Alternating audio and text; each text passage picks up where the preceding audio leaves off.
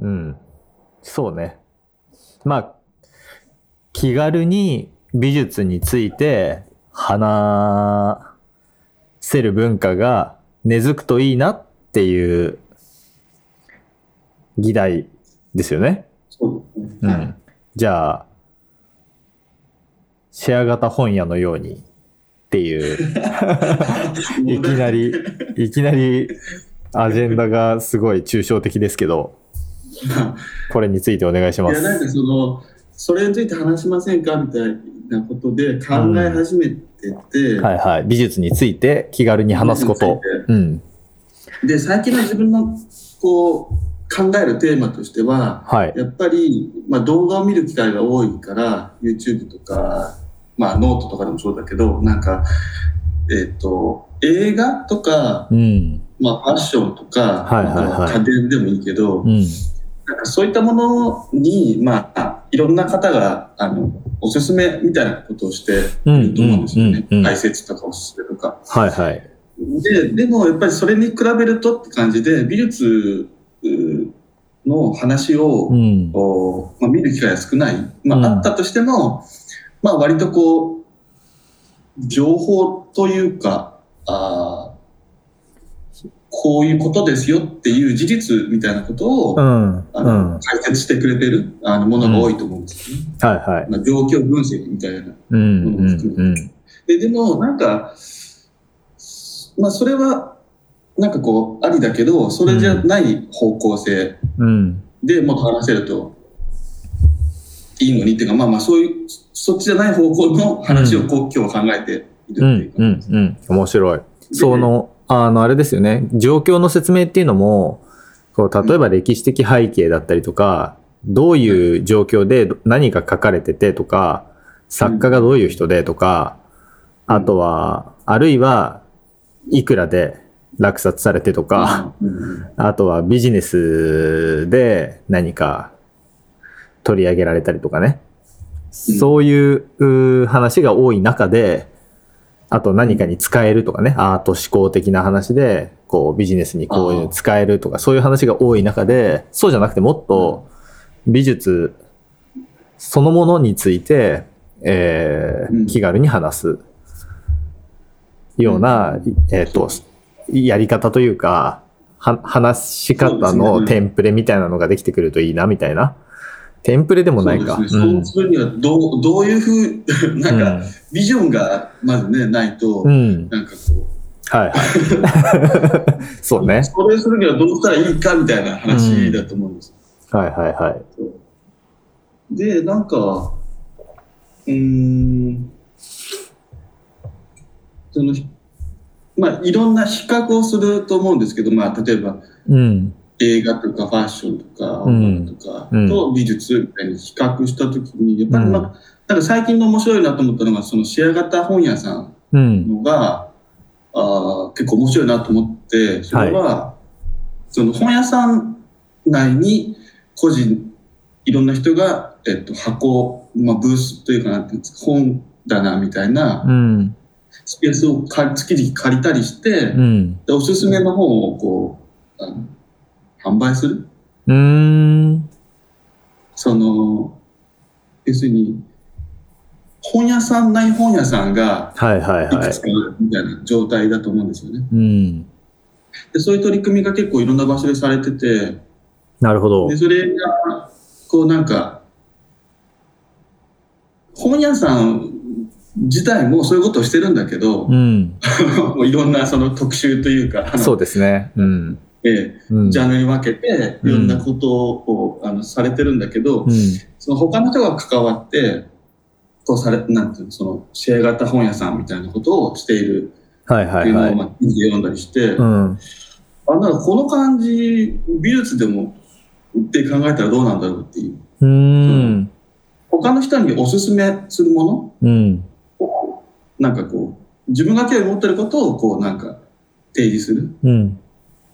で、それがなんかその、なんていうんだろう。その世の中的に面白いからっていうよりも、本当個人のあの、うん興味はいはいはいで。うん。進んできてると思うんですよね。なんかそれがなんか、一つの方向性としてありだなっていうか考えるきっかけとして面白いなと思ったんです。うんうんうん。うん。なるほどね。シェア型本屋。例えばそれって、うんもう完全に妄想でいいんですけど、シェア型本屋、じゃあシェア型ギャラリーみたいなのがあったとして、そうそうそう。まあギャラリーなギャラリーとか。うん、広大なまあね、ギャラリースペースがあるあって、で、まあ、どうなんだろうな。大きい作品とかもあるから、なんとも言えませんけど、えーまあ、なんだろう、空間の制限は度外視して、一人10点ぐらい、例えば、好きなアートを置ける紹介できる。うんうん。で、それはあれですよね。販売するっていうわけではなくて、紹介ができるみたいなことですかね。キュレーションして、うんそのアート、アートファンがキュレーションして、まあ、置く、レコメンドするみたいな。うん。うん。うん、あの、なんかコレクターの方でそういうことをされている人もいて、うん、そのまあ、こまあ、コレクター、まあもちろん持ち作品からうん、展覧会を構成するっていうのもそうだし、うん、まあまあこれ妄想だからもう少し広げて、その、なんて言うんだろう。その人が考えているちょっと面白い企画みたいなもので、ああ、なるほど作品ね。を持ってきて、もしくは、まあ本物がないとしてもうん、情報でここに提示する。うん。ああ、そうね。本物がないってなると結構、あの、やりやすくはなりますよね。こう画像とかでで。なんか本屋さんの場合、やっぱり、まあ、本っていう、こフォーマットがあるというかね。あの、小さくて持ち運びができて。うん。の、あの、流通してるものだから、うん。複製そうですね。複製。前提のを、まあ、なんていうんですかね。作者本人じゃなくて、他の人が、あの、で、しかも複数の人がそこに関わって、うん。何かこう提示できる。うん。うん。そうね。そういうことがやりやすいんですよね。複製がやりやすい。ですよね。前提だしだからそれは美術の、まあ、その、フォーマットとちょっとぶつかるところがあって、美術ってやっぱり一点とか、うん。まあ、写真とか映像でない限りは、まあ、基本オリジナル一点だけだから、うん。まあそこはちょっとやりにくいはやりにくいんですけど、ううんん。でもなんかそういう、ある種のこのおすすめ文化 みたいなものと、なるほどねうんまあその商業的なビジネスみたいなものがちょっとこう、ちょっと噛み合うう感ん。じが面白いなと思った。それってでも、語るっていうのは言語で語るっていうよりも、うん。自分の推し作品たちみたいな感じで、こう紹介、うん。ものを紹介しておくことで語り合うっていうことですかね。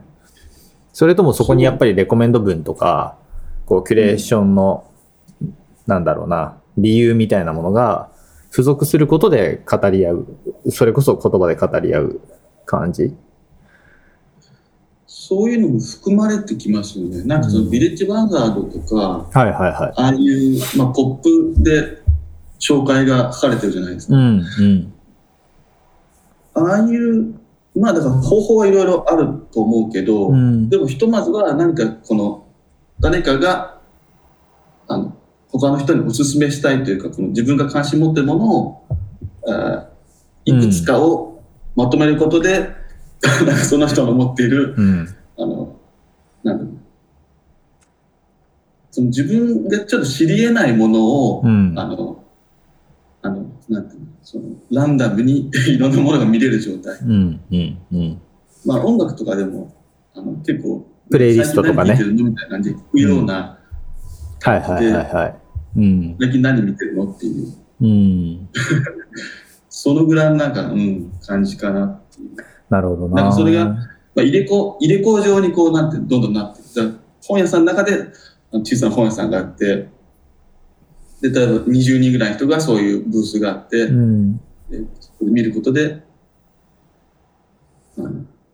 何？自動的にあの広がりがそこにあって、うんうんうん。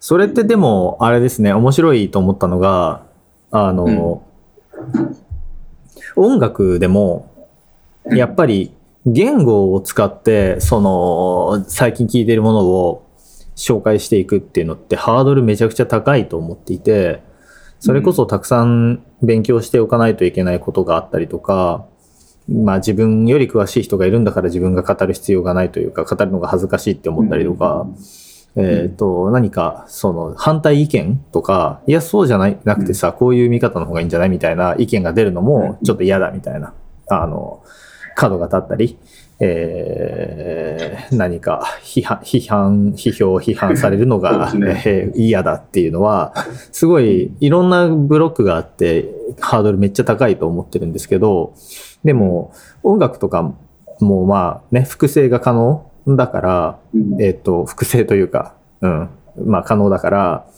えープレイリストを公開しておくみたいなのってちょっと、あの、ハードルが下がると思うんですよね。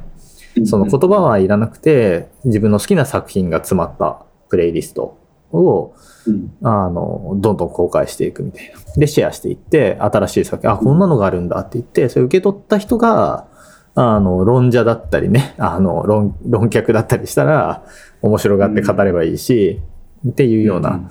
で、アートについても、まあ、オリジナルじゃないけど、最近見たものを、フォルダ化しておくというか、リスト化して、この一つのセットとしてね。で、いろんな、いろんな、こう、プレイリストがあって、紹介していくっていうのは、一個ハードルが下がって、いい気がしますよね。その、ほ掘れば掘るだけ面白いものが出てきて。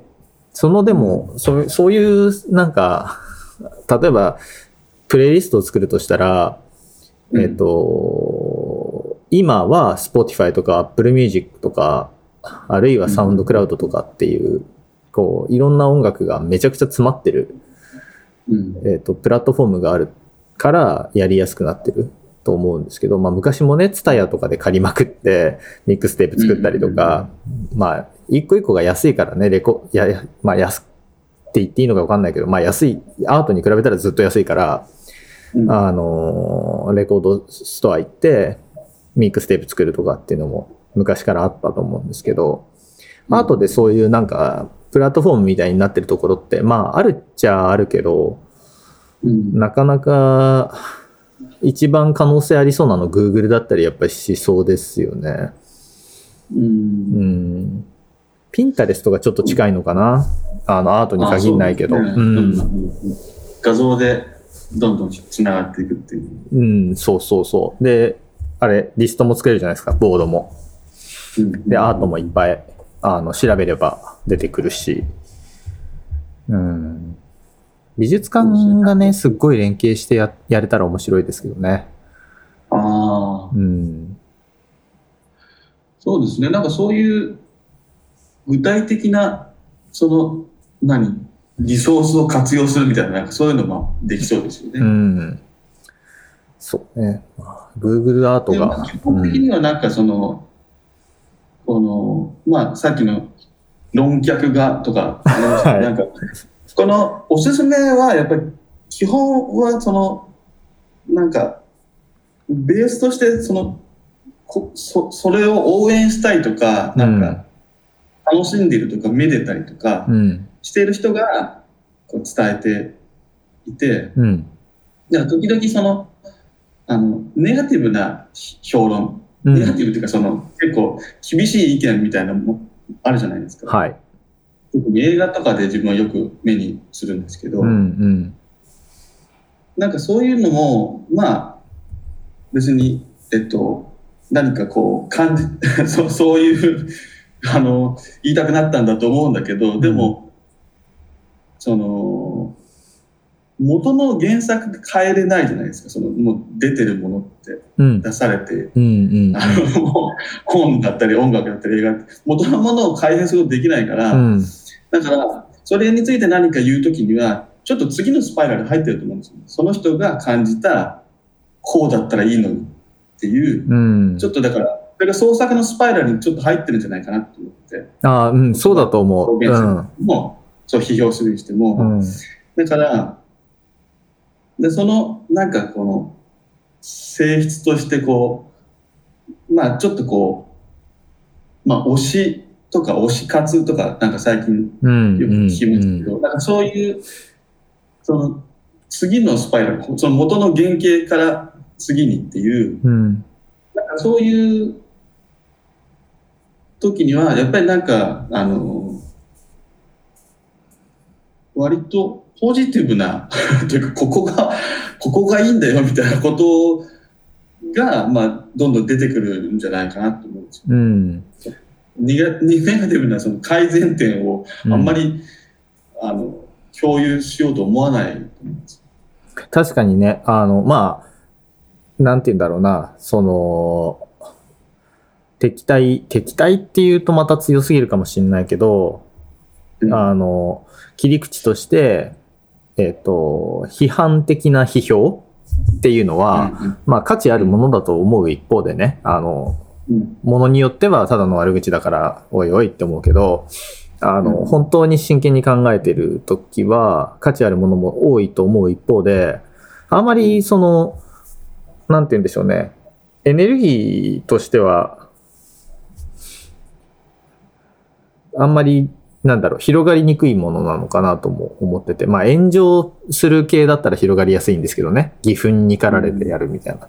でもちょっと嫌だなって僕も 思うから、まあ、批批評自体は好きなんですよ、僕は。すごく。なんですけど、うん。批判はあんまり好きじゃなくて、で、推し活とかって、エンタメ業界とかだと、あの、二次があってこそ広がるっていうのはやっぱあるじゃないですか。二次創作があってこそ、うんうん、シェアされていくし、えっ、と、うん。複製と改変を繰り返されて、こう、なんて言うんだろうな、あの文化になっていくというか、ジャンルだったり文化になっていって、で、まあ、一個のミームみたいなものが完完成されていくというかね、あの、うん。一個の曲が、その、全体のジャンルを改変してしまうとか、音楽のその流音楽だったら音楽の流れを変えてしまうとか、うんそういうことはめっちゃあるなと思ってて、で何々派とか言われるのも、まあ、はいはいああいう、なんていうの、パラダイムみたいなのっていつも、あの、事後的に名指されるだけじゃないですか。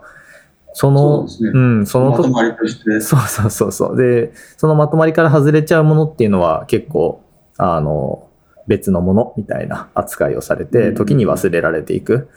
で、そそれがまあ、良し悪しはあるとしても、うん。うん、音楽とかってやっぱりそういうのが起きやすかったし、今でもなんだろう、新陳代謝ちゃんと起きてる、じゃ起きてるうん。ジャンルだなと思ってて、うん。あの、美術を軽やかに語るというか、誰でも語れる、シェアできるような、うん、うーんと、土壌を作るときに結構参照項として有効なのかなって今、横内さんの話聞いてて思ってきた。それこそだって二次創作だってめっちゃやるじゃないですか、リミックスって。あ、そうですね。うん、だし、あの、バンドだってね、コピーバンドとかさ、うんうん、みんなやるから、なんかそういうのがね、結構活発になっていくと確かに軽やかに語りやすくなるかもしれないですね。うんううんん。なんか、例えば、ゴッホ風とか、はいはいはい。長井義友さん風とか、まあ、そういうのはね、多分あると思うんですよね。そのフォロワーじゃないけど。はいはいはい。そうですね。えーうん。傾向を、こう、まあ、いいと思って自分をやってみるみたいな。うん。うん。そうそうそう。そうですね。なんか、でもそれやっぱり、なんて言うんだろう。その、二次創作とか、まあ、そういうのって愛情があるからこそ、こう、なんか、うん。あできるっていうか、そうですね。そう全く否定的なものをそういうことにしないと思う。うんうんそういうふうなものを使わないっていうか。うん。そうだと思いますよ。そう。で、うん、そうそう。だからそういう部分で、その、まあ、シェー型本屋さんとかいうのは、なんか、その、そのネガティブなものがあんまりないのが、やっぱいい。ああ、そうだね。好きなものしか並べませんしね。だし、自分が好きなものが、この自分を説明するものになってるというか、うんうんなんか伝わります？アイデンティティ、この、なんだろう。いいと思ってないものを並べたら自分の、その、うん。美意識が疑われるじゃないけど、うん。うん。っていうようなね、ありますよね。なんか自分に影響を与えた本とか、うん自分を構成する何かみたいな、はいはいはい。あの、そういうのありますよね。なんかその、うん昔、その、まあ、評論家というか、批評家の人と話していたときに、うん。その、今の作品を作るのに、まあ、どういう人を参何参考にしてるというか、はいはいはいえっ。作家を挙げるとしたら誰を挙げますか？みたいに聞かれて、はいはいはい。でまあ、3人挙げてみたいな感じで言われて、うんで3人挙げたのが結構今あーそれそれこそ20年近く前にそれ言われて、うん。で振り返ってもあ結構それ今も好きだなみたいになったりして、うん。うん。なんかそういう結構自分にとっての大事なあー要素大事な本だったり、大事な作品だったり、はいはいはい。なんかそういうのをまあこう上げていくというかうん情報として交換していくっていうだけでも結構面白いそれだけでも盛り上がる盛り上がりそう。うん。盛り上がりそう。うん。そうそうそのぐらいだからそのそういう気楽さでいいと思うんですよだからうん。えっ、と、美術の、なんかこあでもその語るときにはもちろん何かその、そう、なんだろう、いわゆる説明とか情報みたいなのも入ってくるかもしれないけど、うん。基本は個人的なつながりっていうか、うん個人、個人史じゃないけど、関わりの 強さみたいなもんじゃないですか。うん。うん。その社会の一般論っていうよりも、はいはいはいはいはい。そうですね。うん。そこを語れるといいんじゃないかなって思うんですよね。その、なんだろうな。語りやすさって、僕結構アートって難しいものだから、うん。いいものだと思ってる節はあって、うん、でもそれは音楽もそうだと思ってるんですよね。で、うんポポップソングでさえそうだと思ってるんですよ。で、えっと、もちろん語るスキルってめちゃくちゃ、あの、ピンキリで、本当にとんでもない人もいれば、あの、すごいいろんな面白いこと考えてるけど、語るのは口下手みたいな人も、まあ、筆下手とか口下手みたいな人もいて、で、なんだろう、例えば、それこそ、この前、あの、二人で話したセザンヌみたいな、あの、うんおすごく巨大な画家が、うん。えーいて、その、例えば一つの作品を語るときに、なんか芸術って一個の思考回路みたいなね、ものが、うんこう保存されている作品だと思うから、それは美術だけじゃなくてね、あらゆるアートと呼ばれるものが、こう一つのし思考回路だったり別のパー、なんか、なんて言うんだろうね、その認識の技みたいなもの、世界を認識するための技とか回路、視点みたいなものが保存されてる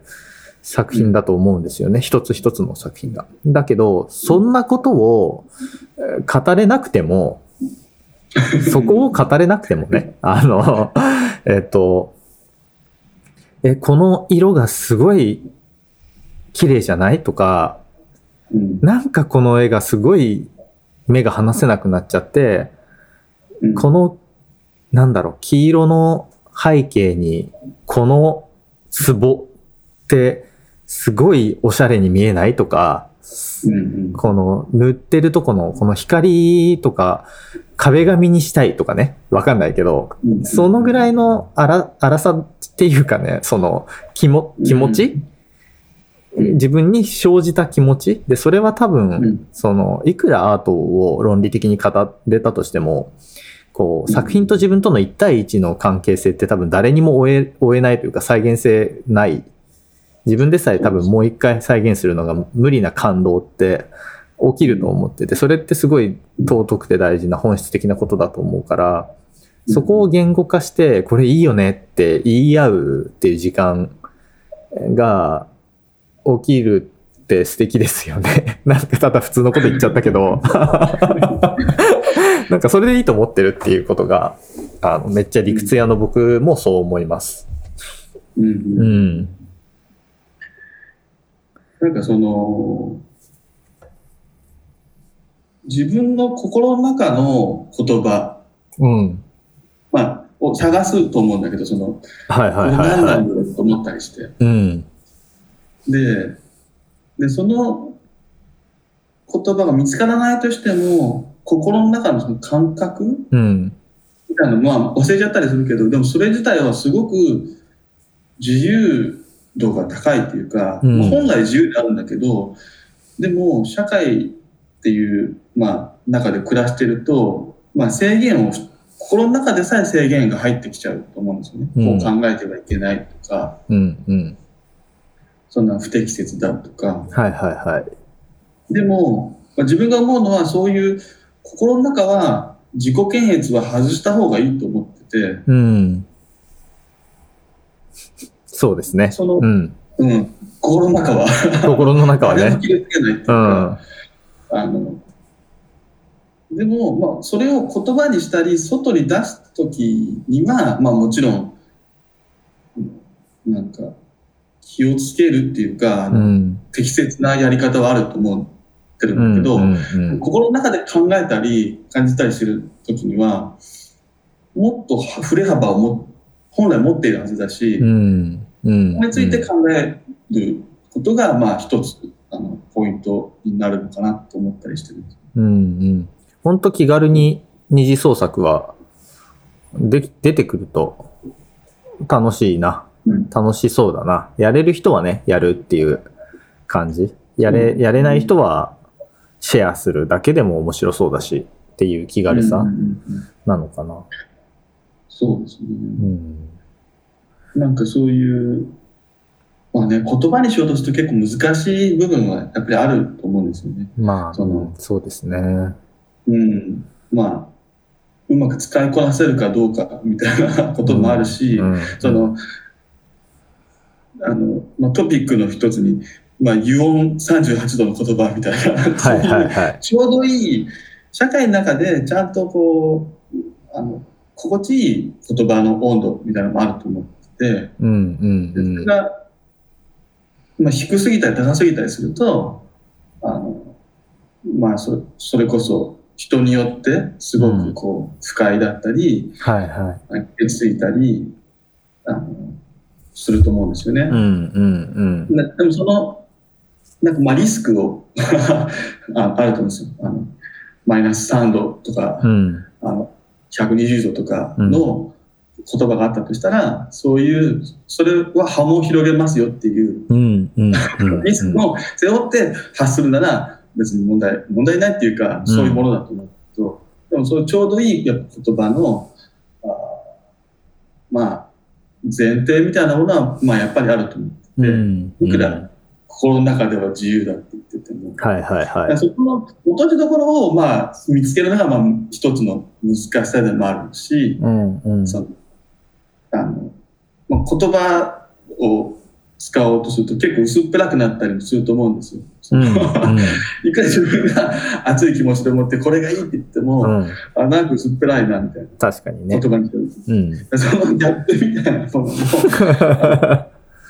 そうそう、そこはまあ一つ楽しみでもあるけど、まあ技術が必要だと思う。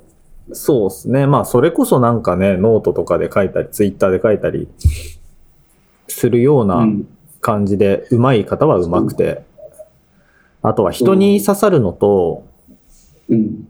人に刺さるこ文章と、あの、なんだ、ロジック的な鋭さって全然関係ないから、ああと何、表現力の豊かさもあんまり関係ないと思うから、僕は。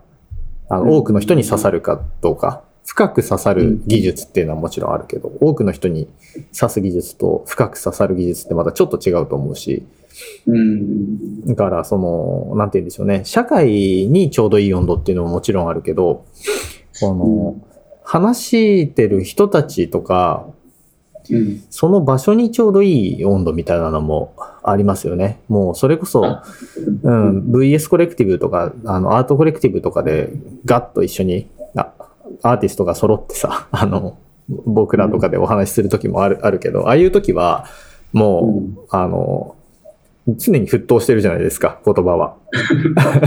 でも、それがちょうどいいからそうさせてるだけで。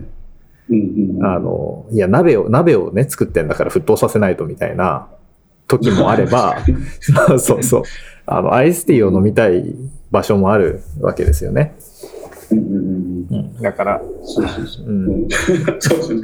熱々、パスタ熱々じゃなくうまくないみたいな。うん、そうそう。いろんな場所のに適したいろんな温度が、まああるから、うんそれをだから、その暑くないからって目くじら立てずに、いや、そういう楽しみ方でもありよねっていう、うん。いろ、なんかカジュアルなやり方が、そうん、あるといいし、それで目を三角にしないように、その、詳しい方々もね、うん、なるといいかなって思う。まあもちろん、本来もっとこういうことがあるんだとか言いたい気持ちはわかるんだけど、うん。パイが増えれば増えるほどその、熱い議論を繰り広げる人もきっと増えるからね。うん。うん。アート風であるっていうところも気になってるんですけど、あの、送ってくれた。まあ、そこからまた、こう、つながっていくんですけど、はいはい。なんかその、まあ、これもお笑いの方がうん。お笑い風みたいな言い方をして、はいはいはいはい。まあ、この一つのこの、まあ、見え方を出してくる、見え方っていうかその、捉え方を、うん。あの提示してると思うんだけど、うん。そのアートとアート風みたいな風あの見え方もできると思ってて、うん。そのだ別にその例えばお笑いだとお笑いの王道、まあ、本来あるべきものと,、えー、とな何かそのなんちゃってお笑い風みたいなうん。うん。で、まあ、割とお笑い風は否定されている文脈だと思うんだけど、はいはいはい。でも、結構、まあ、なんていうんだろう、まあ、例えばアートだと、本来的なアートみたいなものは、まあ、あるとして、それすごいアカデミックだったり、ある種のこう、少数の人が理解している事柄だと思うんですよね。うん。うん。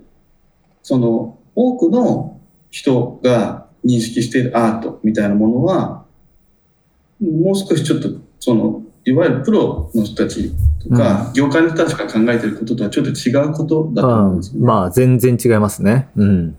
だから、その、本来のものと、と言われるもの、だからアートとアート風が実は逆転してるんじゃないかなと思う。ああ、えっと、まあそういううん。ふうに見ると、うん。だから世の中で、まあ例えば、イルミネーションアートとか、うん。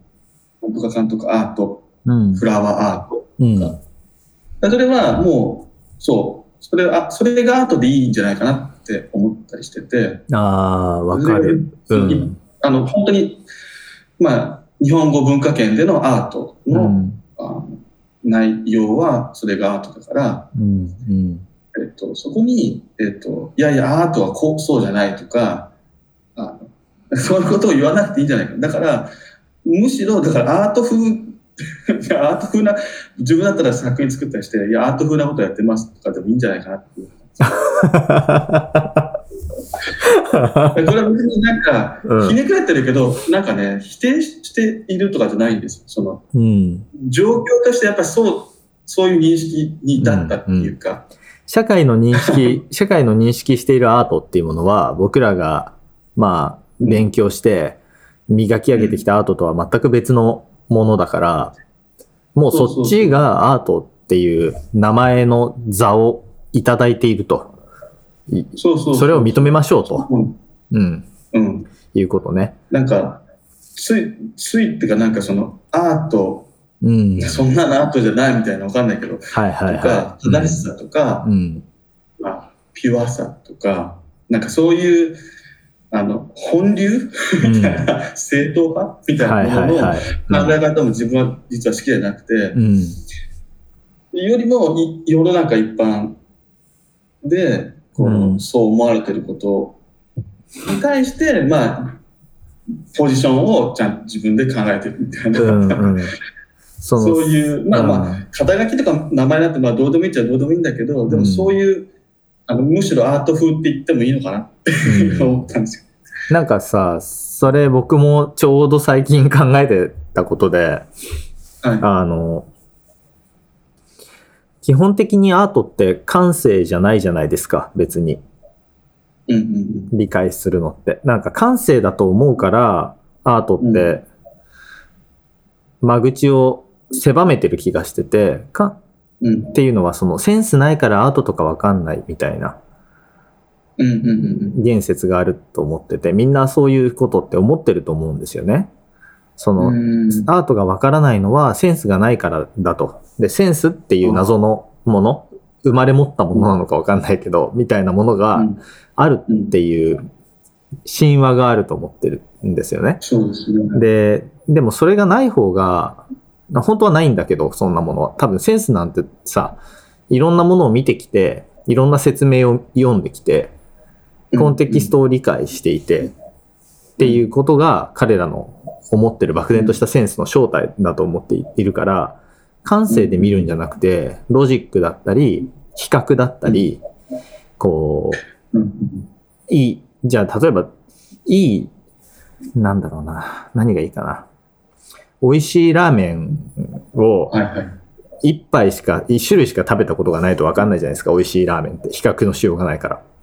でもいろんなラーメン知ってると、自分はこれが美味しいと思うみたいなね。似たものもいっぱい見てて、で、うん美味しい、こういうのがいいと思うんだよねっていう話とかをよく聞いたりして、美味しい料理ってじゃあこういうものだよねとかね。わかんないけど、うんまあ洋服とかでもいいけど、うん歌が上手い下手とかっていうのも、そういうことだと思ってるから、あの、センセンス、センスなんてないっていうのは、あの、人を自由にするな と、アートを自由にしてくれるかなとは思ってるんだっていうのが、まず一つ目の話と、あと、うんそれよくわかりますよ。そう。あともう一つは、その、アートってすごい最近やっぱり、まあビジネスでも注目されちゃった、ちゃってるというか、されてるし、それ自体はいいことだと思うんだけど、あとは、その、なんだろうな。まあ、さっき横内さんが言ってたような、あの、社会で言われるアートと、まあ、うん。いわゆる、磨き上げてきた技術体系的なアートみたいなものって、えっと、乖離がすごいあるから、もう、うん。僕もなんかツイツイートしたのかな？なんか、えー、アートっていうのは彼らに渡しちゃって、僕らはアートっていうのもやめた方がいいんじゃないかみたいな、うんうんうん。まあもう同じ感じですね。そう、ことをツイートしてて、めっちゃ、だから今の話は共感したんだけど、一方で、それ言った手前、あれなんだけど、そのアートっていう。名、名のを継いでいくことって、その、まあ、大事な気もするなとも思ったりしていて、あの、それまでそのアートっていう。名前がうん。あることでというか、うん。アートと名指されてきた者たちが、かろうじて守って光を当ててきた暗闇みたいな部分、価値観のち、うんななんて言うんだろうな、この、見え、見えていなかった価値、価値観とかっていうのに光を当て続けてきたそのアートっていううん。ものがあったとして、うん。それを、まあ、戦略的にせよ、明け渡してしまってだいいいのかな、みたいな、一末のモヤモヤはありつつも、たださ、あの、インドネシアのライフパッチっていうアート集団とかは、自分たちのことを市民団体って名乗ったりもしてるじゃないですか。うん。うん。うん。あれはわざとですよね、きっとね。アーティストばっかりのくせに。そういうスマートなやり方を、まあ、アートってね、あの、今世の中で言われてるアートってもう何百年、いや、千、何千年前から同じ、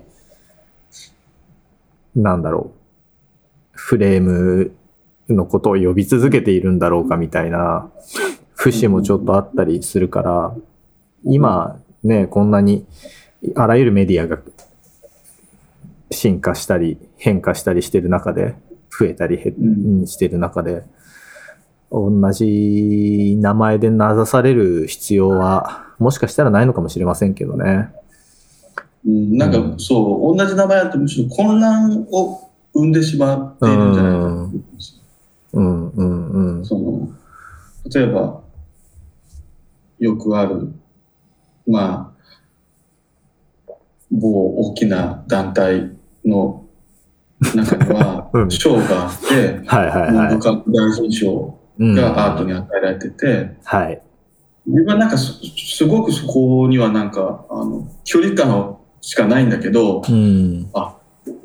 なんか国がこうやってアートを 賞を与えるって、まあ、だし、そう与えられたものが別にまあいいとか悪いとか言いたいんじゃなくて、うん。なんかそのとして、まあ、多くの人がアートを鑑賞していて、うん享受して、書き込はいものがあっん。て、なんかそれ、それをアートにとして、あまあ、私たちは、まあ、もともといたってわけじゃないけど、そこに明け渡してしまって、うん。その名前としては。はいはいはでい。、そう、そうじゃない、まあ、ことをしている。うんその。活動自体はもう、うん結局変わらないわけで、そうですね。うん。うん。あの、なくなりもしないと思ううし、ん。えっと、常に、こう、必要性があって、こう、生まれてくる部分ではあると思うけど、うそんうそうなんかそういう、なんか、わかる。位置ですよね。社会の中の位置、その、を、うんまあ、ちょっとまあ、こういう機会だからもう一回考え直してもいいんじゃないかそうですね。うん。それは本当にそうだと思うな。僕なんかも、あ、どうぞどうぞ。うん。あ、ごめんなさい。あの、スターズ展、うん、六うん。本木のはいはい。あの、スターズ展は、まあ、アートだと思うんですよ。うん。あの、アートだと思うんですよっていうか、アートとして、ちゃんと言ってるんだけど、うん。あなんか、なんかそう、うん、批判したわけじゃなくて、なんかその、やっぱり芸術性と商業性みたいなものが、ちゃんと噛み合って成立しているものうん。だと思うんですね。だから、それは他の、えー、と業界の音楽でもいいし、映画でもいいし、あの、それも同じような、あの、両者が芸術性と商業性がちゃんと噛み合ってうん。成立しているものだと思ってて、だからそこは、い。うん。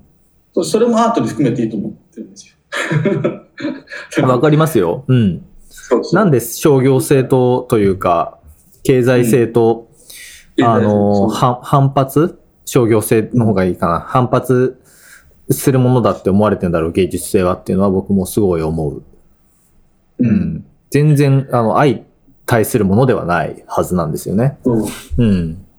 でも、現状で言うと、まあ、例えば、現代美術家として活動していると、うん。まあ、商業性っていうものがあんまりこう、ない。うん。まあ、芸術性だけをこう、追求する方や、商業性だけを追求しようとすると、うん。なんかこう、それはアートなんだろうかみたいなことになっていく。だそのバランスだと思うんですけど、はいはいはなんかそれ、だからこそアート風、はいはい。そのうん自己認識っていうか、うんうん。なるほどな。うん。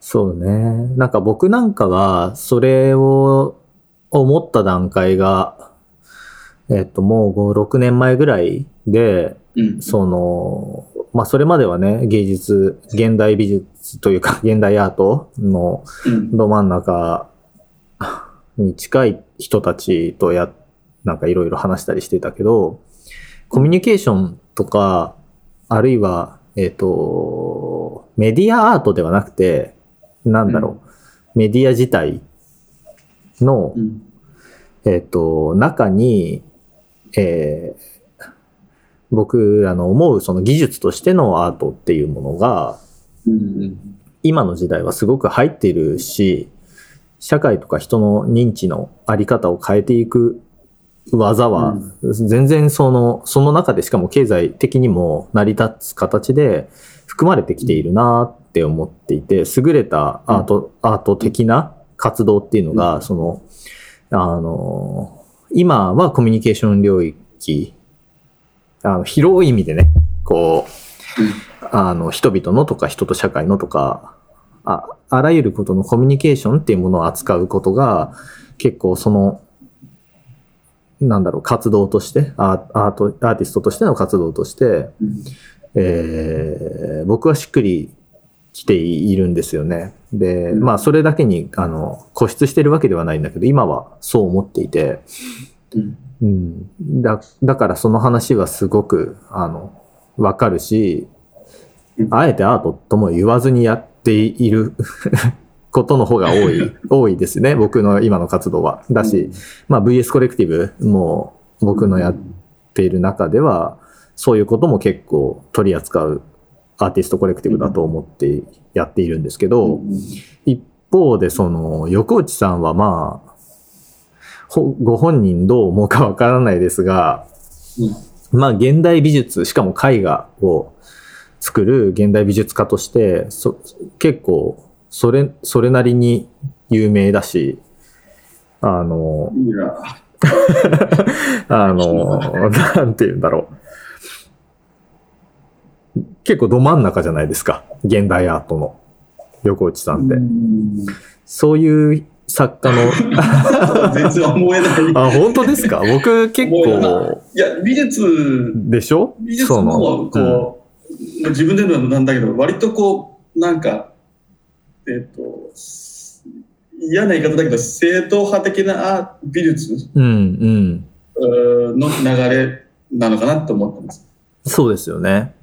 えうん。で、何が正統まあまあ暴流とかはちょっとわかんないけど、うん、今の時代はそんなものないかもしれないけど、まあ、旗から見てるともう、あの、現代美術、現代美術家として、はいあの、名指される人だと思うんですよね。うんまあ、特に物体的なね、絵画を作ってると。そうそうそうそうそうそう。そういう人がこの話をしてるっていうのが、はい。エモいなって。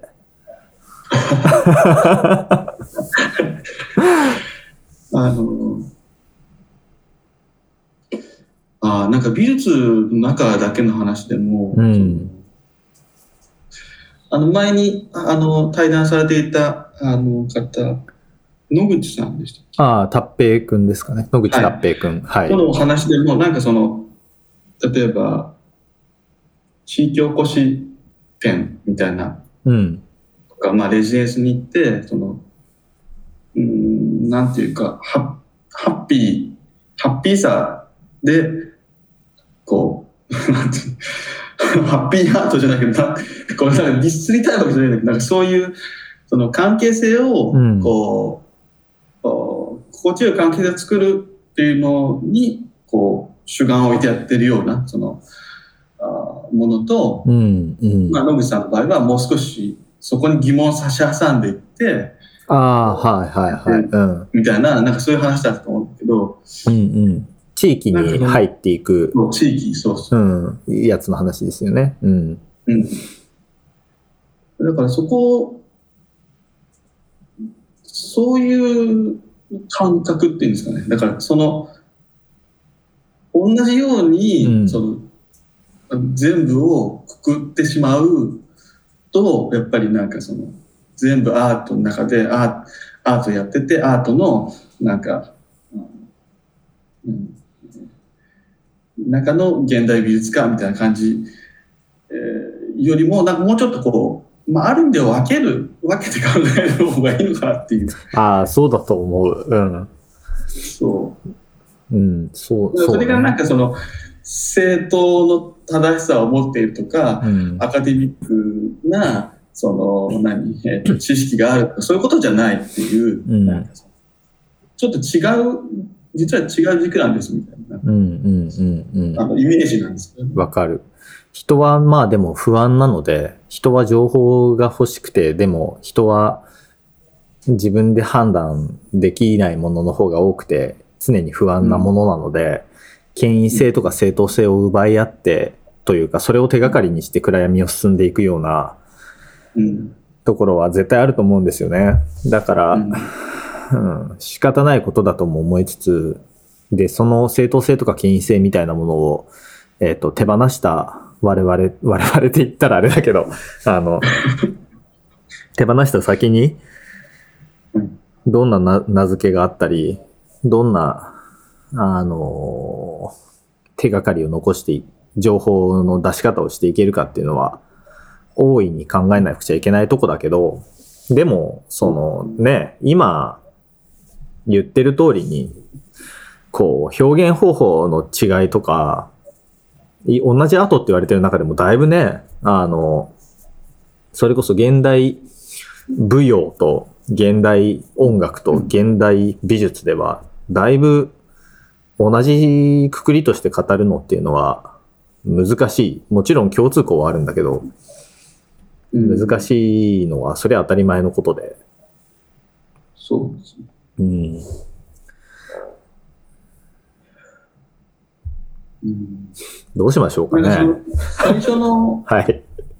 その、そうそう、やっぱり最近の自分のあの考えたきっかけとして、うん。その、その、ムスっていうものと、なとの関係、うん。対、まあ、商業性とか大衆性みたいなものと、うん。との関係性、だから、を考えてて、はいはいはがあと、うん、以外で見ると、まあ、さっきも話しますけど、まあ、料理とか、い。うん。あの、写真もそうだし、うんなんか割と、あの、大半の人が、えっ、と、要するにプロじゃない人がやっている。まあ、はい主体的にやっている。うん。まあ、料理なんて家庭料理がほとんどじゃないですか。うんうん。で、それに対して、まあ、感想を持つっていうか、これが好きとかうん。もあるし、写真なんかももう本当に、もちろん雑誌とか、あの、ちゃんと、まあメディア通されたものって、えっと、プロの人が撮ってるけど、うん。でももっともっと、あの素人っていうか、プロじゃない人が撮ってる写真の方が、まあ、基本もう目にする機会の方が多いじうゃないですか。ん。うん。そういうなんか非プロみたいな人の、まあアマチュア性みたいなもののなんか関わり方、その料理とかだと、あーまあレストランに行ってレストランのあの料理にあんまりなんか、あ、言うか、言うか、こう食べログみたいなのもあったり、情勢が成り立つ。うん。でも、だから、基本的なところでは、その、培われてきたと思うんですよ。その、素人、素人批評というか、素人はいはいの人のものを食べて、うん。これが美味しい、美味しくないって自分なりの価値観を持ってて、で、培われたものをあー使って、えーとうんその価値観で判断してると思うんですけど、その話、あれですね、でも。あの、なんだろうな。うーん。えめっちゃわかるんですけど、うん。えっと、例えば写真にしても、料理にしても、うんえっと、フォーマットが決まってるもうん。のを商業的には、商商売になるものってそういうものだと思うんですよ。あそうですね。あの、そうそう、インスタ映えする写真の法則とか、ぎそれを撮るための技術ってもうテンプレートとしてあって、はい。だいぶ同じものの、あの、まあもちろんその同じようなものの中で切り口を変えて質判断ができてくるんですけどね、今度。あ、これはすごいね、と。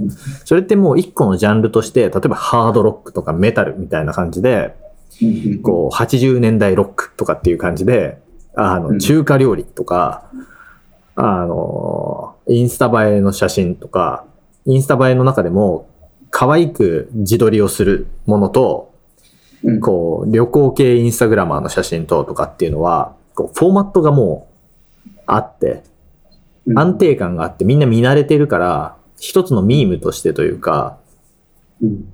あの、価値判断しやすいんですよね。もう比較ができるからみんな。一個成り立ってって、ジャンルとして。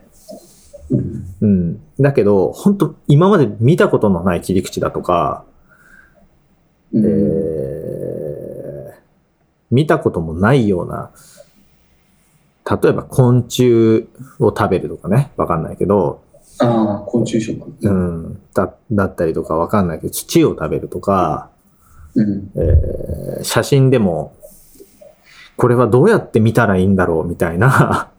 見方がわからないような写真だったりとか、うん。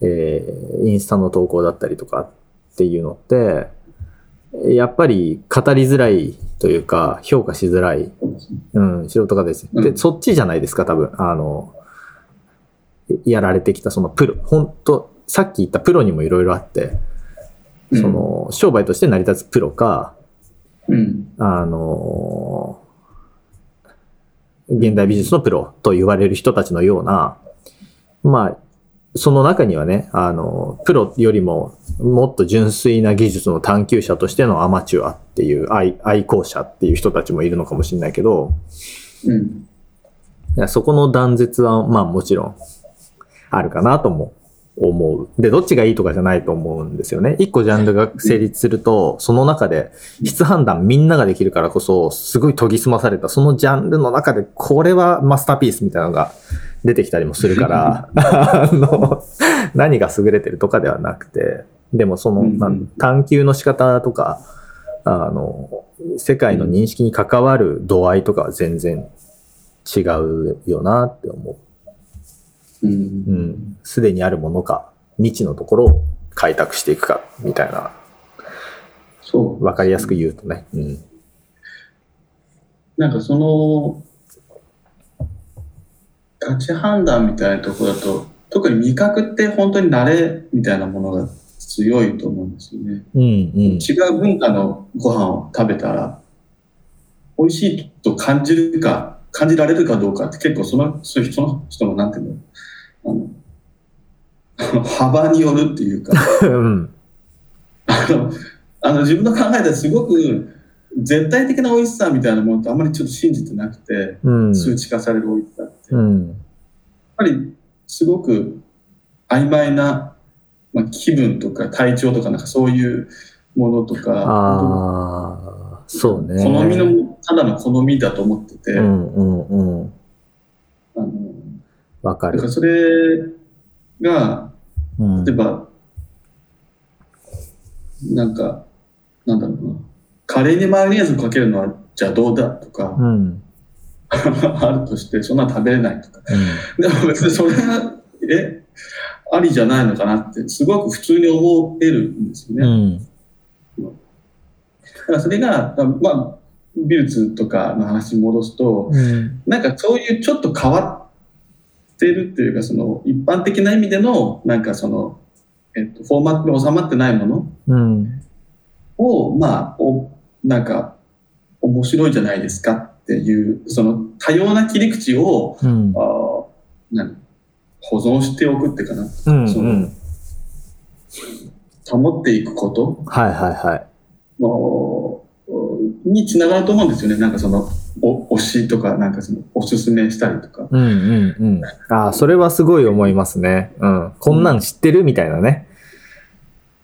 結構均一化ししてきちゃう。まあ、だからこそなんかいろんな人のおすすめ知りたいとかって気持ちになってると思うんだけど、なんかその、うん。あの、田起こしをするっていうか、もともとのその、をもう一回耕して、はいはいはいあの、もう一回何かが育つ状態にして、で、また育ったら、もう一回買って、もう一う回ん。栄養を入れて、じゃあなんかその、なんかそう、そういう幅をこう、持たせられる感じ。わかる。わかりますわかります。うん美術について語ることの一つの面白く、うん。そうね。ただ、まあ、うん、例えば、食事で言うと一番わかりやすいと思うんですけど、あの、アミノ酸がどんだけあるかとかさ、そういうので、うん美味しさって一応、なんだろう、万人共通の旨味みたいなのって、うんあの、ある程度はあって、ただその、おしそ横内さんのおっしゃる通り、まあ最後は好み。で、好みっていうのも、これまでの暮らしとかね、あとは体調とかによってくると思ってて、その体調っていうのが僕はすごい気になってるところで、うんうん。えっと、例えば妊娠すると味覚が全然変わるとかってあるじゃないですか。あで、あはい、吐きそうになっちゃうとかね、あの、今まで好きだったものの匂いで。とかってあって、で、そのぐらい人間はやっぱり体、に身体的な限限界というか、えっ、と、パラメーターというか、身体環、身体っていう環境によって、うん。まあ体調とか、その変化によって、えーいいと思うものが変わってくるとか、認識の仕方が変わってきてしまうっていうのが前提にあると。で、えーもう一個が辛いラーメンを好きって思う人って、最初から完全に食べれたわけじゃなくて、多分修行を積んでるんですよね、彼らは。そうですね。徐々に徐々にですね。そう。で、もう信じらんない。一口舐めただけでもう、冷や汗が出ちゃうようなものも、その奥にある美味しさみたいなのを味わえる人たちも存在すると。うん。で、えっ、と、まあ、修行によってそれを変えていくんだけど、それはもう体が変わってるわけじゃないですか。舌、舌がね。舌がバカになってるといえばバカになってるし、研ぎ澄まされて、その奥にある旨味みたいなのにたどり着けるようになってると。って考えたときに、こう、体自体をこれから、えー変えていくことができるようになったとしたら、うんう。ん。あの、耳、内耳だったり、まあ、舌だったり、えー触覚だったり、あるいは、うんコンタクトレンズで AR ってもう出てますけど、技術として、うんあの、眼球自体をね、何か機械的に拡張する、感覚を拡張していくみたいなことが、まあ、もしできるようになってきたら、またちょっと変わってくるだろうなって思っていて、えっと、まあ、何か言いたかったかちょっと混乱したけど、あの、一つは、えー人間のせい肉体の制限のおかげでうん。生理的に良い悪いの限界値って規定されてるなって思うっていうのがうん。一つと、ただそれは訓練次第でこう豊かにしていける。で、その訓練って思ってるよりも人間はこの感覚を自由に変化でさせることはできるだなーって思う。まあ、だがしかし肉体での制限はついていると。いう状況があるなと思ってるっていうのと、あとその肉体の上限を切り取ることができる、あるいはうんその拡張の仕方がもっとスムーズに拡張していけるような技術が最近生まれ始めてる。うん。で、最たるものは VR だったり AR だったり、あるいはう、ん。えっ、と、 Neuralink、あの、脳につける、拡張する何か機械みたいなものだったり、うん。あるいは義手義足みたいなものの進化だったりもするかもしれないけど、うん。うん。って思う。なんかバイオハックとかもね、そういう文脈で考えると面白いなと思ったりしてるっていう話をしたかっただけです。はい。なんかそのトピックに挙げてた、分数の感覚っていうのの中で、うんまあ、考えてたのが、やっぱりその身体とか、うん。うんまあ、結局のところ、意識ってどっから来てるの？みたいなう、ん。あそあのよくわからないものなんだけど、でもそれを一つ、まあ、その理由がわからなくても、まあ、こういうものだからって言ってうん。扱えている。うん。要するにじ実用的でプラグマティックなっていうかなんかこうこれはこうだからない そのシステム分かってなくてもこう使えますはいはいはい。うん。こういうふうに扱いましょうだからそういうもともと自分自体がまあ自分自身のことも その理解を超えてるものじゃないですかうん。うん。本来は。うん。うん。だけど社会とか、まあ、世の中で生きていくときにはまあそういうものはちょっとこう置いといてぎちゃんとこう理路整然とした世界観科学はこういうものです世界こんな成り立ってますみたいな中で生きてるからそういうものだと思ってるけどでも本来的にはちょっと違ったりするわけじゃないですか。うん。違いますね。そういう感覚とか、うん。うんなん。かそういうもののなんか 違和感みたいなものが、うん。あ例えば作品見たときに、ふっと浮き上がってきたりするとも思うんですよね。うん。うん。何かこう、普段眼差しているなんかその物差し持ってる物差しからちょっとなんか外れるんだけどなんだろうこれみたいななんかそういうわけのわからないものとか、うん、その例えば文章でもあのなんかそういう。あ、今ちょっと途切れた。文章でものところで。あ、文章でも、えっと、えっと、辻褄が合ってないようで、でも伝わるものもあると思うんですよ。うんうんうん。詩とかがまさにそうかもしれませんね。うんうんううんん。なんかそういうものに、まあ、対して自分がどう、どういうふうに、えっと、感覚を持っていいるのかっていう、そうの、ん。あの、鶏卵じゃないけど、はいはいはい。うん。その、目的があって表現が生まれるわけじゃなくて、表現があって、それを後で解釈していくと、こういう用途がうあのあるとか、うん。なんかそういう本発生、発生したものとそそこに意味付けられたものが、い意味が、んなんていうの、その、例えば目的のためにこれが生まれたみたいな説明うん。がありがちだけど、でも本当はちょっと違うわけじゃないですか。うんでもそこをもう一回こう反転させるような、なんかその、うん。その感じうん。うん。で、なんかその、あの、まあ、美術の面白さとかも伝えられると、あの、まあ、いいのかなとか思う。そうですね。うん。そうだと思う。うん。でそこが、まあ、自分はね、その、まあ、分数、まあ、す算数ですね。分数がね、うん。初めよくわかんなかったんですよ。へえ。うん。あの、1と3分の1とか。え、1ってこの 1? とか。うんその、うん。例えば、リンゴが1個、うん。みかんが1個、うん。同じ1になってるみたいな、だからその数式というか等式みたいなものが、え、なんで同じ1って言えるんだろう？これ違うものなのに、うん。なんで1なのとか、うん。1個もの、いそのパーセンテージはわかるんですよ。その、うん。その 100%, 100の中の何割みたいなものはわかるんだけど、はいはいはい。違うものと違うものが同じ1、A イコール B みたいな。うん。A と B 違うじゃんみたいな。なんかその、そういう感じで分数ってよくわからなかったんですよ。はいはいはいはい。本来はね、あの、なんだろう。本来の世界ではない話ですよね。そあの、うん数字の話ってね。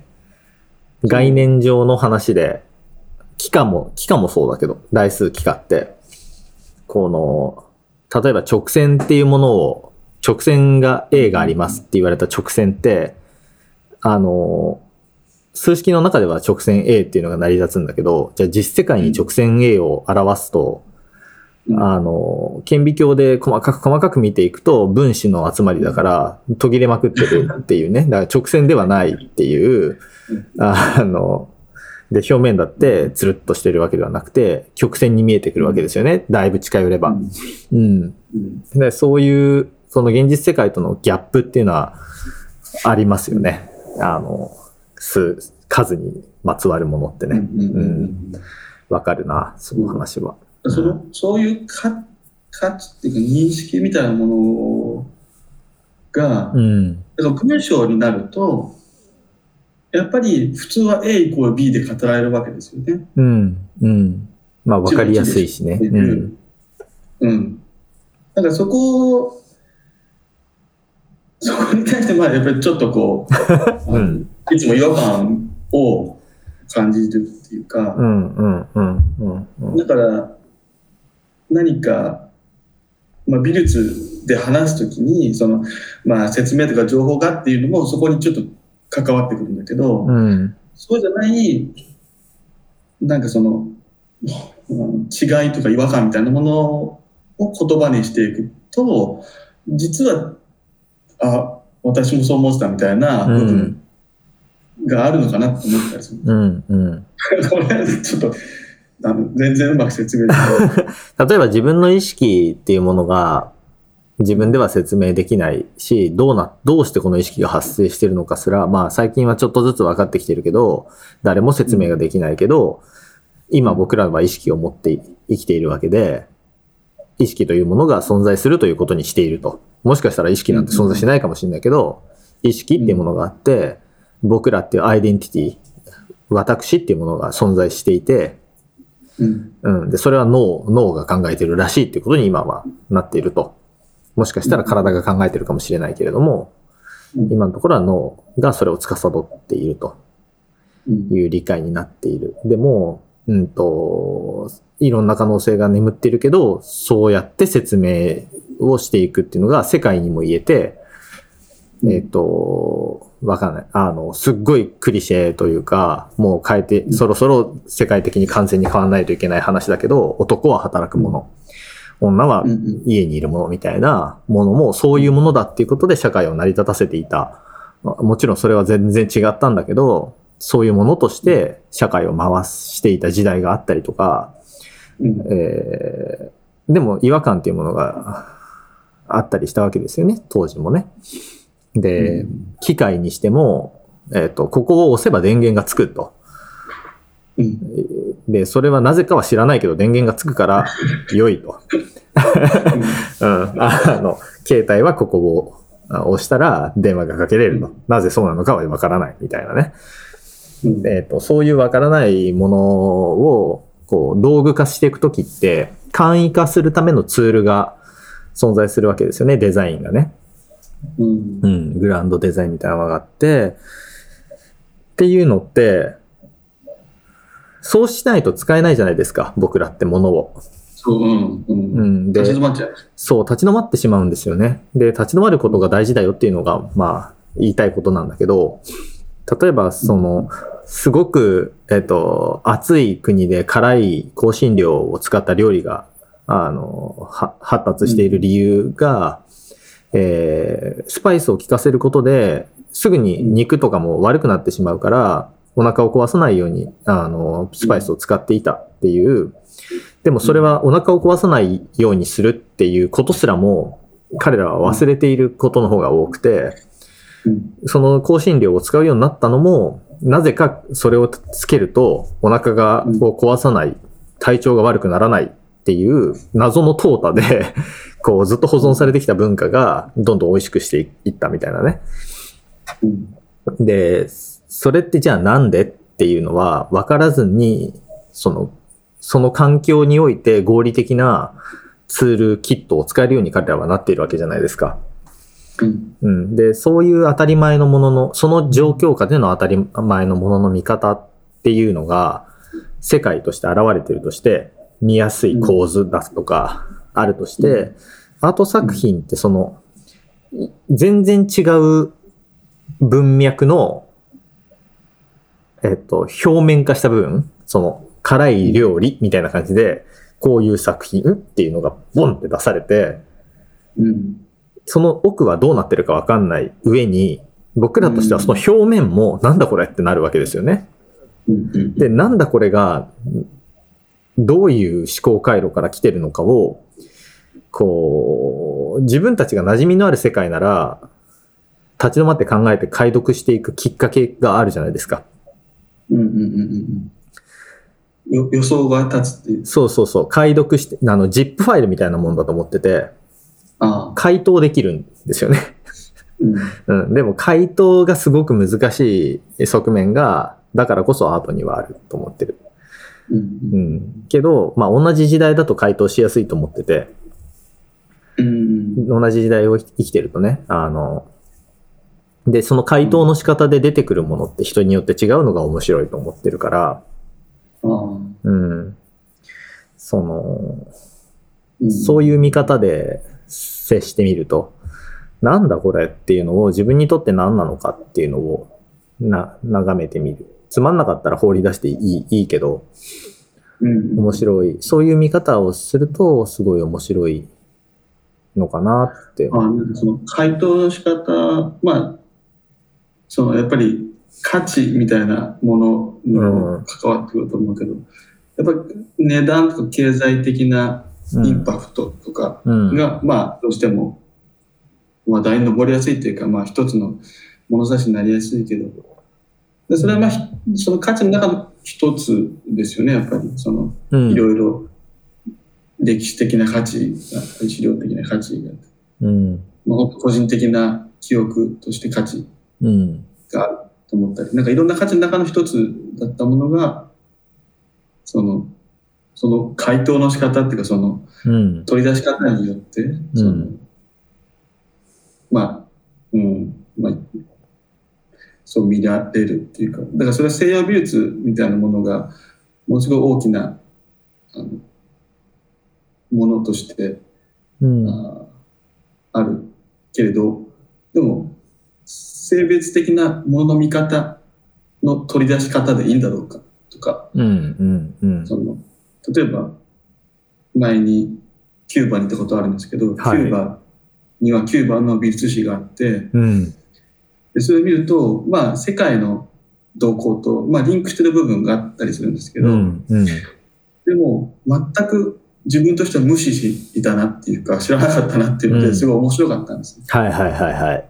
キューバ、だからそこで、その、例えば1960年代作られた作品ってこうなんだとか、なんか発見がすごいあって、なんか、だからそういう、その回答の仕方によってっていうかな、まあ、それが回答って言い方かどうかわかんないけど、なんかその取り出し方、うん。あ観点の持ち方で、ちょっと違う世界認識っていうか。が立ち現れる。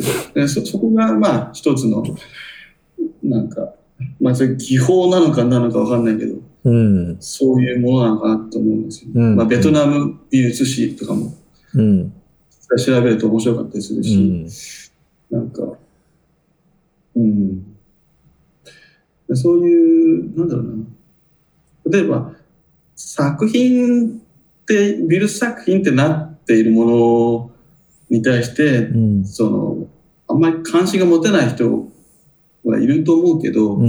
でも自分も、例えば、子供が描いた絵とか、家族の誰かが描いた絵とかうん。は、多分みんな好きじゃないですか。うん。だからそれをめでる気持ちはあると思うんですようね。ん。うん。その、なんかその、そういう、なんか、そういう感覚で他の人の作品見たっていいと思うんですよ。うん。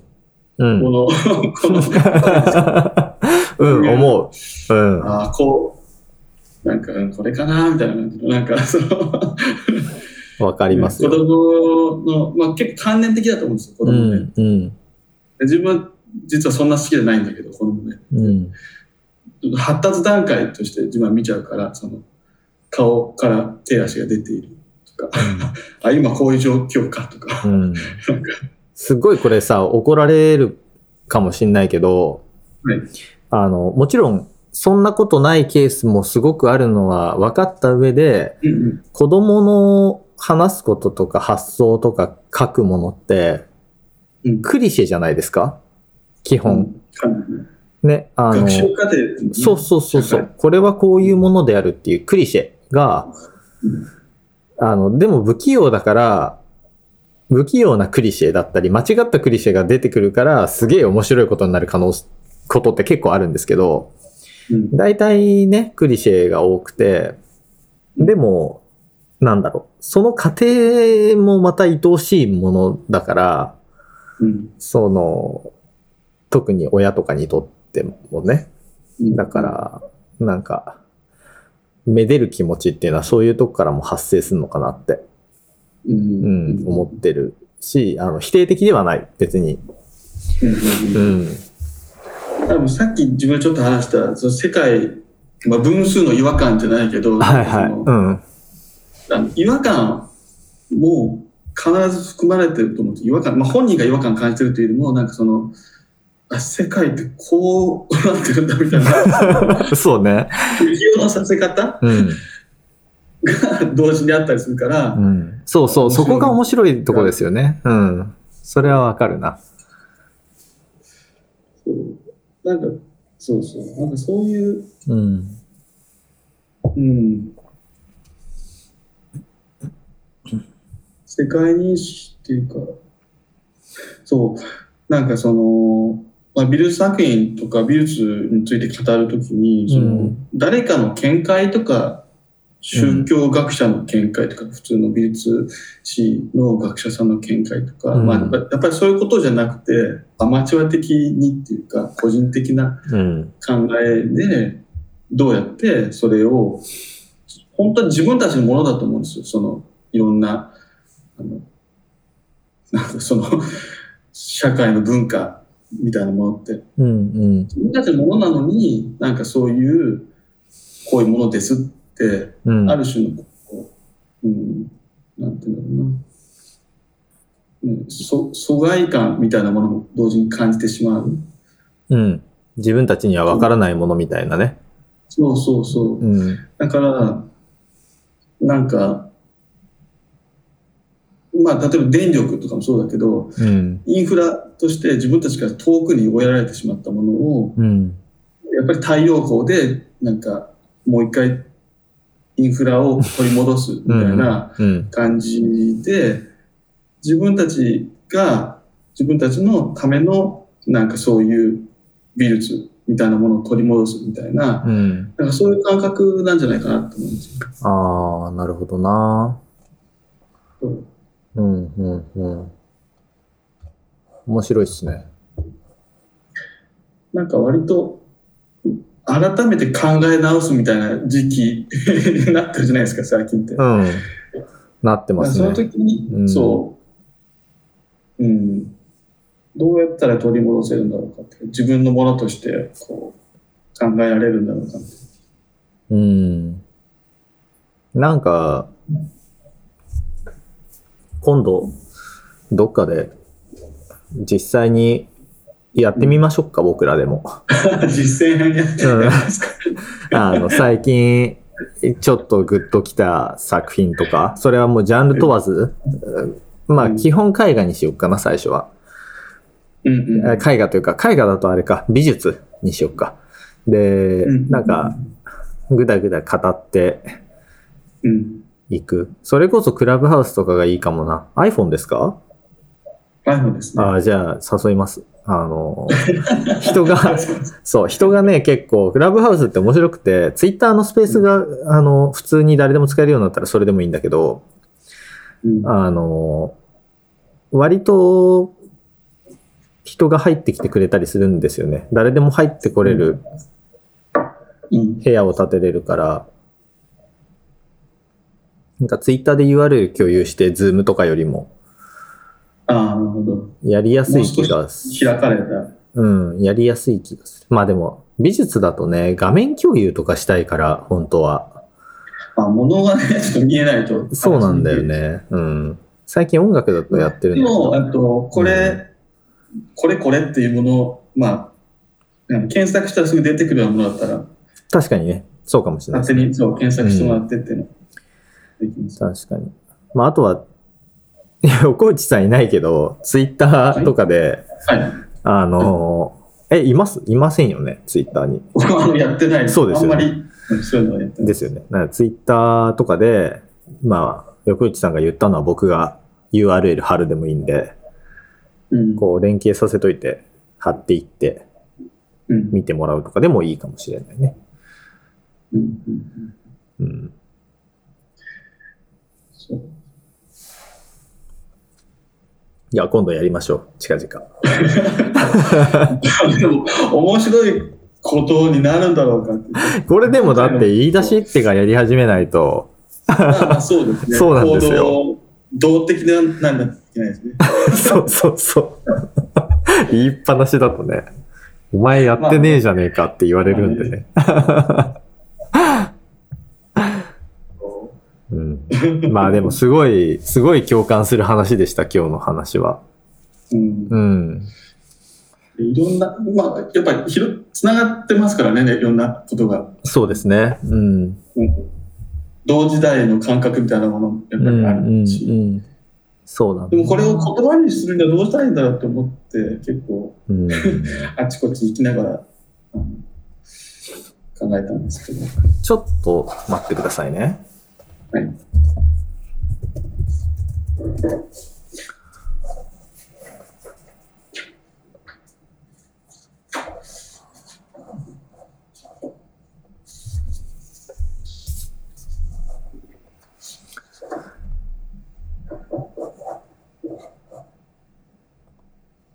例えば、はいはい。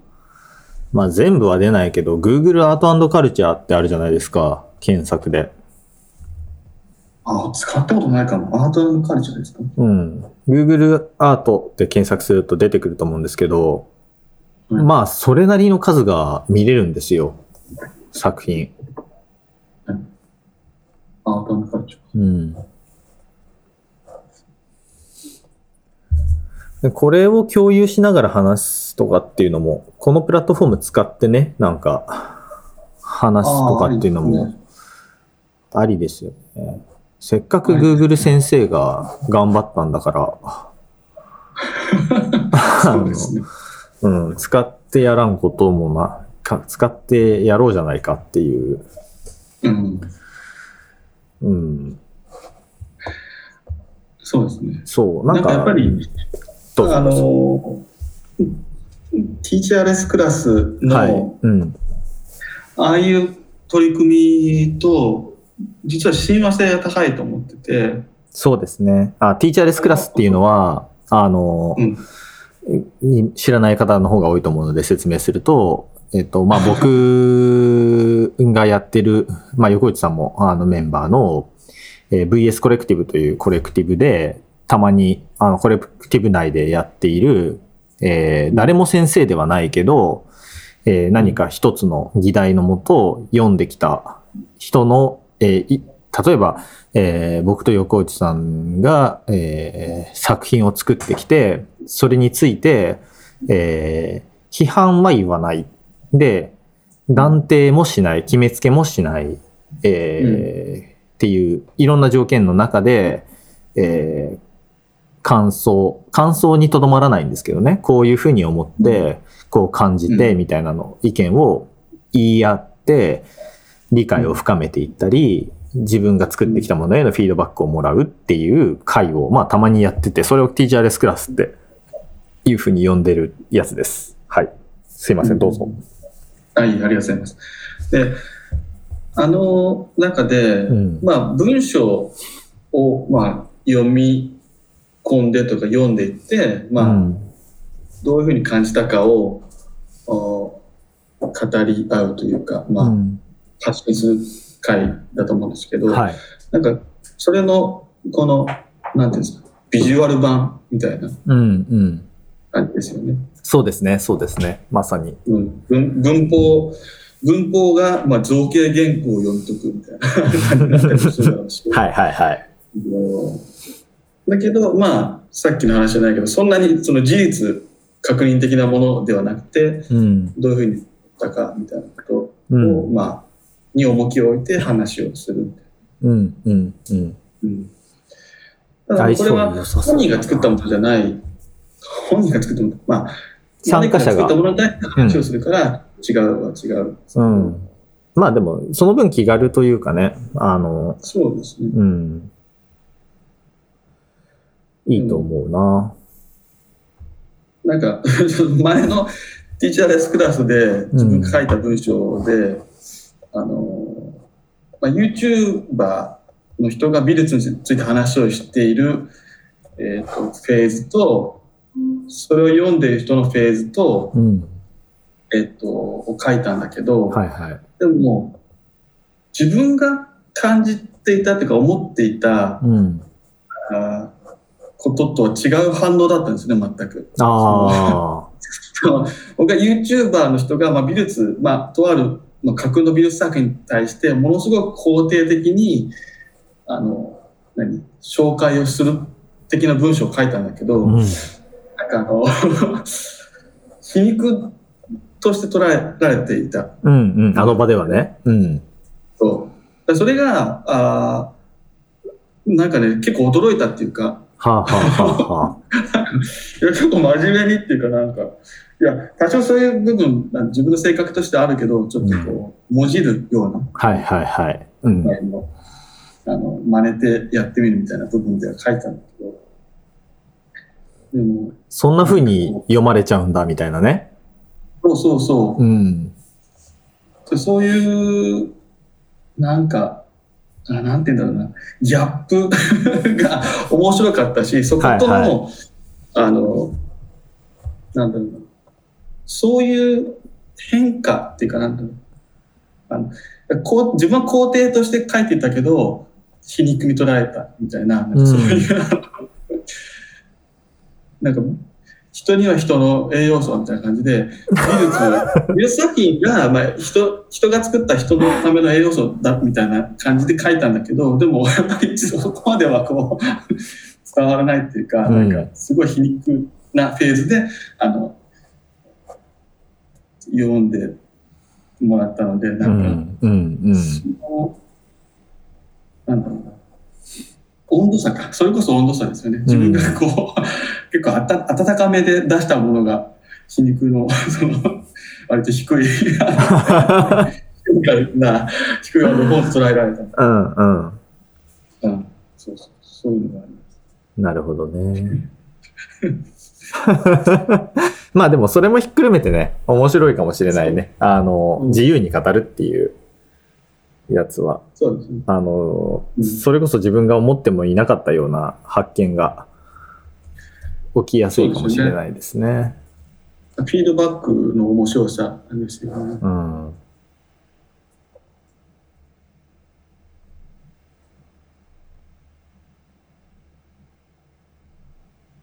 あ今、あの、沈黙が流れたのは、あの、僕が横内さんに Google アートアーツカルチャーの画面を共有しながら喋っていて、ほうほう、こんなもんかと多分今横内さんが見ているっていう時間でした。結構な分量ありますよね、こう見ると。ありますね。ただでもこの、まあ、コロナ禍で気に入ったものを選ぶみたいな感じな。なんかやっぱどうしても自分が関心ないと話せないと思うんですよ。いや、わかるわかる。うん。だからも何でも切るみたいな状態はちょっと難しくて。う、うん。何でも切る得意でしょうよ。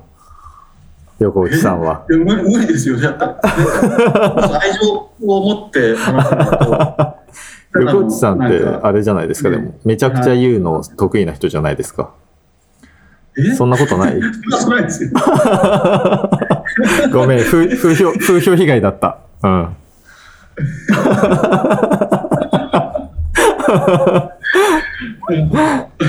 そっか。この鳥とか、すごい僕好きだな。うん、博物的な感じで、ディティール細かく書いてますよね。ね。面白いな。な知らないアーティストがいっぱいいるな。まあ確かに、そういうふうな、いろんなアーティストが見れるのは面白いですね。ねえ。はい。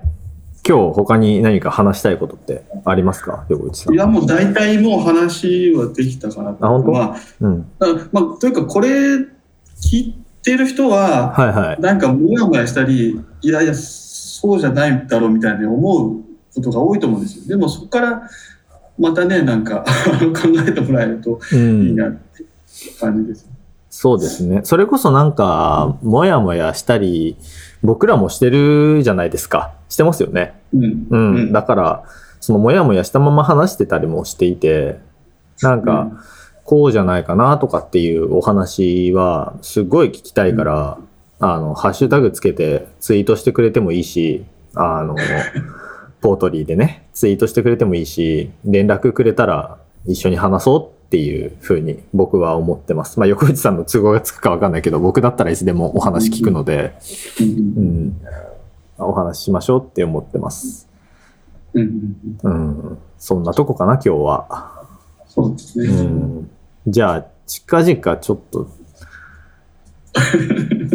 最近、最近好きな、どうだ、これ知らないだろうみたいなものもシェアし合いつつ、ああ、いいですね。うんその、やっぱり何何個とか何人とか決めてみますか？作品？じゃあお、すすめ。そうですね。5個ずつぐらい。作品とか 3, 3作家でもいいけど。あああ、作家で区切る？作品で区切る？あ、そうです、ね。作品で区切りましょう。難しいのは、うんえ？作品で区切りましょうよ。うん。ももう具体的な。うん。で、うんうん作品群もあり。あの、シリーズ。そうそうそう。ここれ、この組み合わせがさ、たまらなくないみたいなのはあり。あの、キュレーションしてきて。うん。うん。なるほど。うん。で結構か、いや、考えますよね。いや、でもそれ考えすぎないで持ってきてみます？うんじゃあ。っていうのも、その、気軽にか語る？うん軽やかに語れることの方が大事だから、ああ、なるほどね。うん。確かにそれはありますよね。うん。用意、用意周到な言葉よりも。そうそうそう。なんか、それこそ、あの、文章を書く時とかね、僕らが、うん。みたいな感じじゃなくて、うん。最近さ、みたいな。反射的な。うん。うん。まあ、多少ね、あの、これ好きって思ったものしか持ってこないけど、もちろん。はい。うん。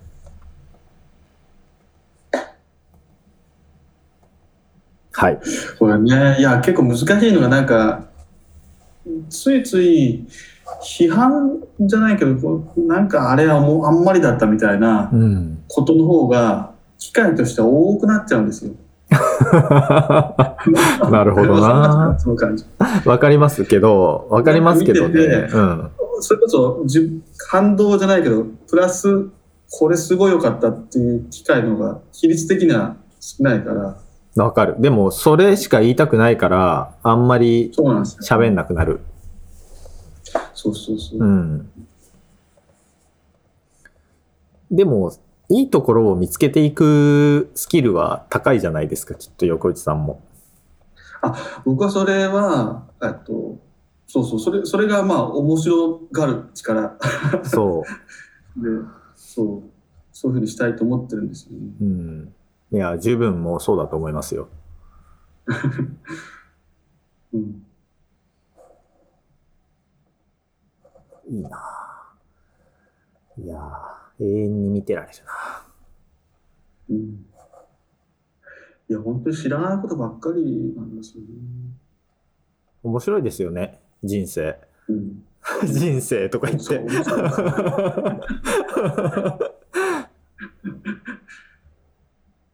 うん。いやー永遠に勉強して生きていきたいなそうですね。なんかでも勉強してるとすごい充実感もあるけど、なんか焦りもあって、うんうん。あこ何も知らない自分みたいに思う。何もで知らない。もそれが一生なのかって思うと、長いなって思う。まあね。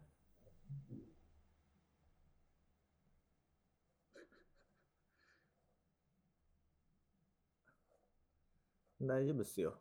あの、1000年ぐらいは生きていきましょう。